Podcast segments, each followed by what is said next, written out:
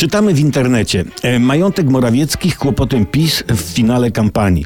Premier rozbraja minę żartami. Jakimi? No, pytany o majątek opowiada taką żartobliwą przypowieść.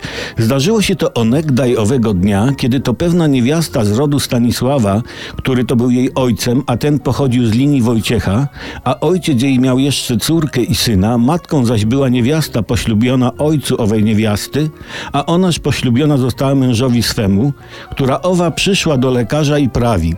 Ale bowiem zacny lekarzu, ja pomocy Twojej pragnę, gdyż wzrok mój ostatnio popsuł się, przez co źle widzę i mi miga.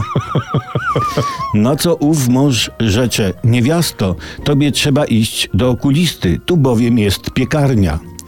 I tłumaczył premier pytającym znaczenie owej przypowieści.